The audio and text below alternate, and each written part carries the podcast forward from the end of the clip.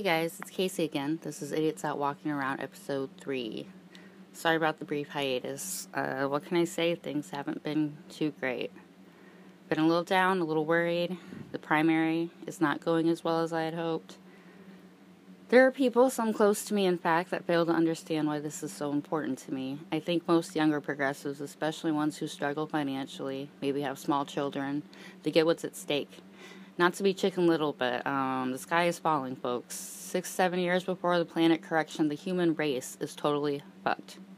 So if this primary goes away, it looks like it's headed. The establishment continues to prop up Joe Biden. He will lose to Trump. You know, the guy who thinks climate change is a Chinese hoax. I believe that's what he said about the coronavirus in the beginning, too, you know, before a bunch of people started dying and shit. Oh, the coronavirus. Crazy. Don't worry, I'll get back to bleeding from the eye Joe fucking Biden shortly. But yeah, there's a shortage of tests. We're completely unequipped to deal with this pandemic. The Trump administration cut funding to the CDC in 2018. Of course they did. Talking about shutting down schools in New York, which would be a disaster. Like, this is how crazy it is. Disneyland is closed, okay? Tom Hanks has the coronavirus. Uh, March Madness is canceled. Spring training for Major League Baseball is canceled. I don't give a shit about sports. I'm just, you know, illustrating here. I guess people at CPAC were exposed, but I'm sorry, that's hilarious. Like, I don't know who goes to CPAC, a bunch of old fucking conservative assholes, so that would be great if they all got it. Someone who tested positive was on Air Force One with Trump, apparently, and they shook hands. Oh my god, that would be glorious. He claims he has not been tested, but, uh, they were kind of joking on the majority report that yeah, like that's why there's a shortage of tested tests. He's like every day he's like uh, test me, test me, which you know, like I tend to agree, he probably has been tested, but I just think it's hilarious picturing like the whole White House being quarantined. Seriously though, there are cases in Iowa now. Johnson County is about a half an hour south of us. There are cases there. My trip to Chicago was obviously postponed, which I was disappointed about. I was joking around at first. We were that like quarantine might be nice. I thought they'd take you to a hospital. I'd get a week away from the kids and shit. But uh, no, it would just be us all stuck here in the house together with Jesse and Seth. So, no, thank you. I'm a little concerned about the stock market. My mother-in-law's 401k is in there. All we can do is wait for it to recover. Hope the global economy doesn't collapse first. So, Trump bailed out the banks uh, 1.5 1.5 trillion dollars. Yeah. That's what Obama did in 2008. Corporate socialism for the rich, shit for the poor. It's pretty par for the course. Obama, that fucking piece of shit, going and orchestrating this whole coalescence around Biden behind the scenes, even after he privately tried not to get him to run when he first announced, oh, Joe, you don't have to do this. He's not stupid. He knows at this point this is going to lead to four more years to Trump. Anything to stop Sanders. So even all the former candidates who are now supporting Biden, they all essentially said he's not what our country needed. We needed change, not just a return to normalcy. That's what rich white ladies want. I'll give them that. They hate them some Sanders, by extension, the poor. They just want the bad man on TV to go away while they sip mimosas and pick up their kids from soccer in their gas guzzling SUVs. Except, as I stated earlier, Biden has a snowball's chance in hell at winning against Trump. This debate came, coming up may very well get canceled. They're going to slip old Joe by, get him elected, and wait and watch their faces as they see him actually try to go toe to toe with Trump. They're going to realize they fucked up and it's going to be too fucking late. But just for argument's sake, let's say uh, Joe Biden becomes president. So let's picture what that would look like. Let's look at some of the things he's done in his political career spanning decades, including two other presidential runs where he imploded horribly pre dementia. Now, most progressives know we've been talking, we've been trying to tell people Biden's record for months now on Twitter, but as for now, I have a small following, mostly family and friends that are pretty apolitical. So let's go ahead and I'll tell you Joe Biden's record. So, he supported segregationist policies early in his career, has bragged about being friends with segregationists, recently began to lie about that when asked, claiming he fought for civil rights, which actually that would be Bernie Sanders. He tried for decades to cut Social Security, Medicare, Medicaid, food stamps, Veterans Affairs, cash assistance, bragged about it repeatedly, recently began to lie and said he supports Social Security and always has. Got it all wrong, Jack. He co wrote the Racist 94 Crime Bill, which decimated many communities of color, introducing terms like super predator, helped starting the prison to school pipe, the school to prison pipeline, presided over the Anita Hill trial shamefully. Uh, uh, refused to apologize to her until he started his bid for president this time around. She did not accept the apology. The Anita Hill trial directly led to getting someone sexual who sexually harasses women on the Supreme Court. That's two on the Supreme Court currently, as far as we know. But hell, the president's in all likelihood a rapist, and so is Bill Clinton. Seems like a good time to bring up Joe's own propensity for rubbing and touching and sniffing the hair of young girls, as well as making comments like, You're going to be so beautiful when you grow up, gross shit like that. He voted for abortion not to be covered by Medicare. He tried to make it harder to file bankruptcy. He voted for the Iraq War, and at times has now said he's the only one who was against it. Again, that would be Bernie Sanders. And finally, he voted for NAFTA, sending thousands of good paying jobs overseas. Pretty bad stuff, right? So, what's he running on now? Good question. As far as I can tell, expanding Obamacare, maybe something about background checks, and maybe rejoining the Paris Climate Accord. Let's not forget how eager he is to work with Republicans, guys like Mitch McConnell, who's the reason we don't have a $15 minimum wage right now because the bill is sitting on his desk with like 40 other bills he refuses to let go through the Senate. I'm sure Joe remembers how reasonable and nonpartisan Mitch and the GOP was regarding Obama with his moderate Supreme Court pick. Oh, cocaine Mitch. I don't know if you've seen that ad where some dude trying to primary Mitch, like in 2016, called him that, Cocaine Mitch. Oh my god, I crack up every time I think about it. You're the turtle motherfucker. Cocaine Mitch. Biden does not support a Green New Deal. He doesn't support Medicare for all. He doesn't support legalizing marijuana or criminal justice reform. He doesn't want to forgive student or medical debt. He doesn't support living wage increases. So, you know, according to exit polls so far, these positions are all super popular with voters. And you know who's running on all of these and more? That's right, Bernard fucking Sanders. So, I don't know. With the coronavirus, voting is probably going to be down. Who's going to stand in line all night with a bunch of strangers with this going on? The debate might get canceled. I hope not. It's really the chance to showcase the stark differences between the two and let Biden talk as much as possible because the more you let him talk, especially next to someone who isn't losing their marbles, the more people are going to see that this man is not fit to be president or drive a car or walk down concrete stairs, flights of stairs. Um, they want to talk about Sanders' health. Joe Biden has had brain surgery and literally started bleeding from his eye on stage. He cannot beat Trump.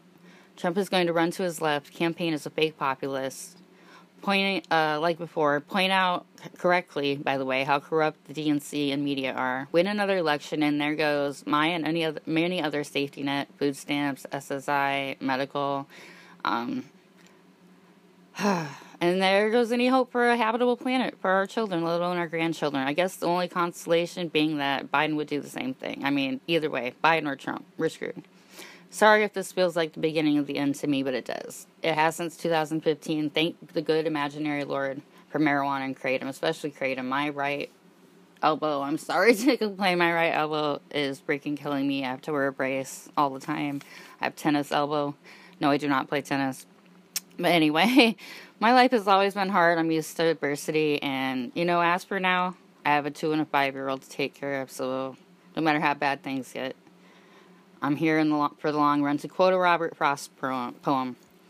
The woods are lovely, dark and deep, but I have promises to keep and miles to go before I sleep.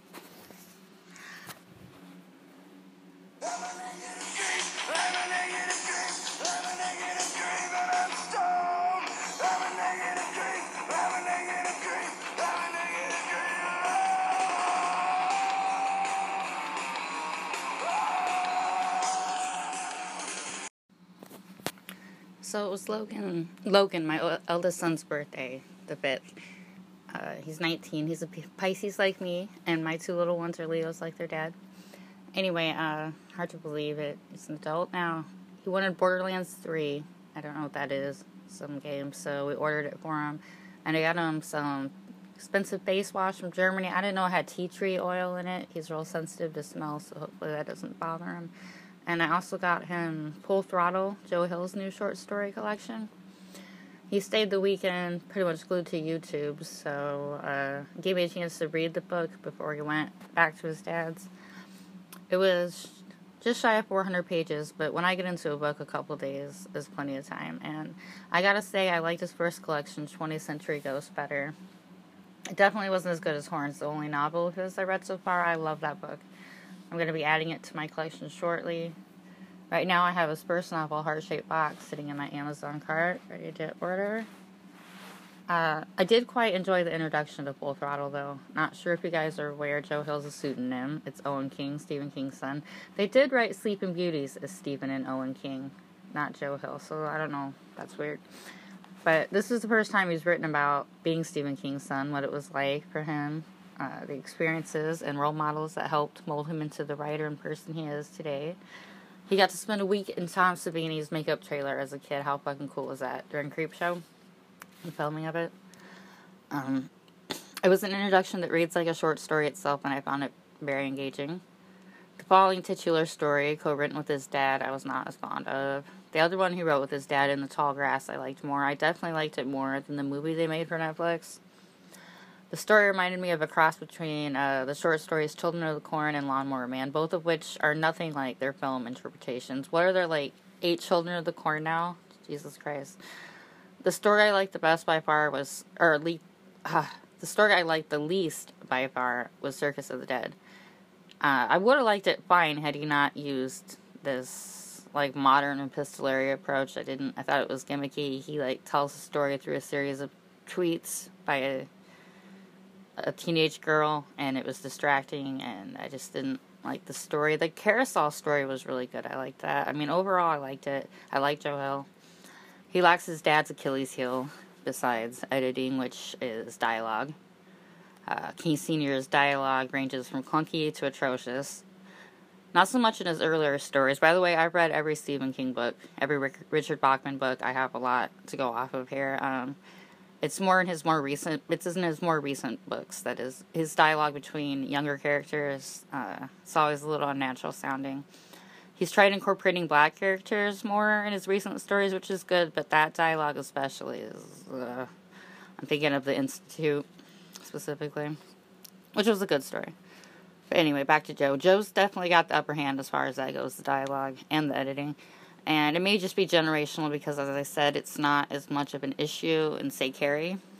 I think Carrie was Stephen King's first novel, actually, and the dialogue in that is good. That whole story amazes me to this day how good it is, how accurately and how sensitively he wrote about teenage girls and what they go through, their relationships with their peers, teachers, and in this case, homicidal, religiously fanatical mothers. Uh, if you have not read Carrie, I recommend it. Other than reading Full Throttle, I've been busy with my Showtime trial I got specifically to watch Escape at Dannemora Prison. I have wanted to see it since I heard Ben Stiller, the director, talk about it on NPR. How could this show not be fantastic? It's based. On, it's a prison break story based on the true story of Paul Dano and Benicio del Toro as the leads, plus Patricia Arquette. Oh my god, I love true crime stories. I love prison escape stories. I always root for the escapees. Cool Hand Luke. I love that movie. Uh, despite all the overt Christian symbolism, still think it's a great movie. I love Paul Newman. That, but anyway, that show, Escape at Dannemora Prison, so good and so sad at the end, the way they do with a lot of these true story things, they put text over a shot of each person at the end telling what happened afterward. And when they said the main character, Paul Dano's, the main guy, Paul Dano's character that I don't know the name of, um, he is now in solitary confinement 24 hours a day under constant supervision. And I just burst into tears. I cried and cried like that whole day. Solitary confinement is torture. It is. It's completely inhumane. Death would be better. If it were me, I would rather be dead for sure. It's what's happening to Julian Assange and Chelsea Manning right now. Actually, they just let Chelsea Manning out, but yeah, after months and months of solitary, it's torture. And lucky they're well known and they have people working on their behalf. But this happens all the time, all over. The, I mean, all over this country. This criminal justice system is fucked. It's cruelty for profit. Same as our healthcare system. We have more people in prison than China, more than North Korea, more than anyone and it's modern day slavery. But anyway, Escape at Dannemora was so good, and uh, while I had the trial, I went ahead and took advantage of binging on Twin Peaks Return. That show was life changing levels of awesome. I love David Lynch anyway. He should run for president. Like, why not?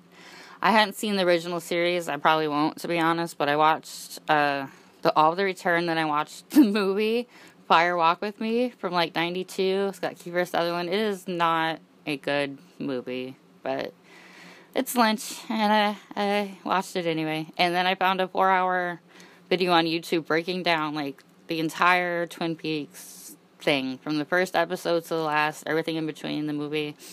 It was great. The guy doing the video read the read some David Lynch quotes. That he would use a David Lynch voice that just like cracked me up. So anyway, if you want to watch it, it's like the only four hour video analysis of Twin Peaks on YouTube. So it's not hard to find.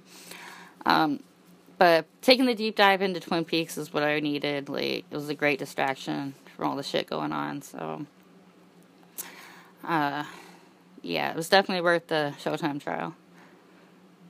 Uh, so what's next? Uh, Heart Shape Box is coming. Like I said, I'll read that. I ordered the second Magician's book, The Magician's King. So I should have plenty of time to read. Hopefully, this pandemic doesn't turn into a total fucking disaster. I mean, it already is, but hopefully, hopefully the debate goes well tonight, which I think it will if it doesn't get canceled. And I guess that's it. I'll talk to you guys next Sunday. So stay safe. Take care. Solidarity, guys. Love you.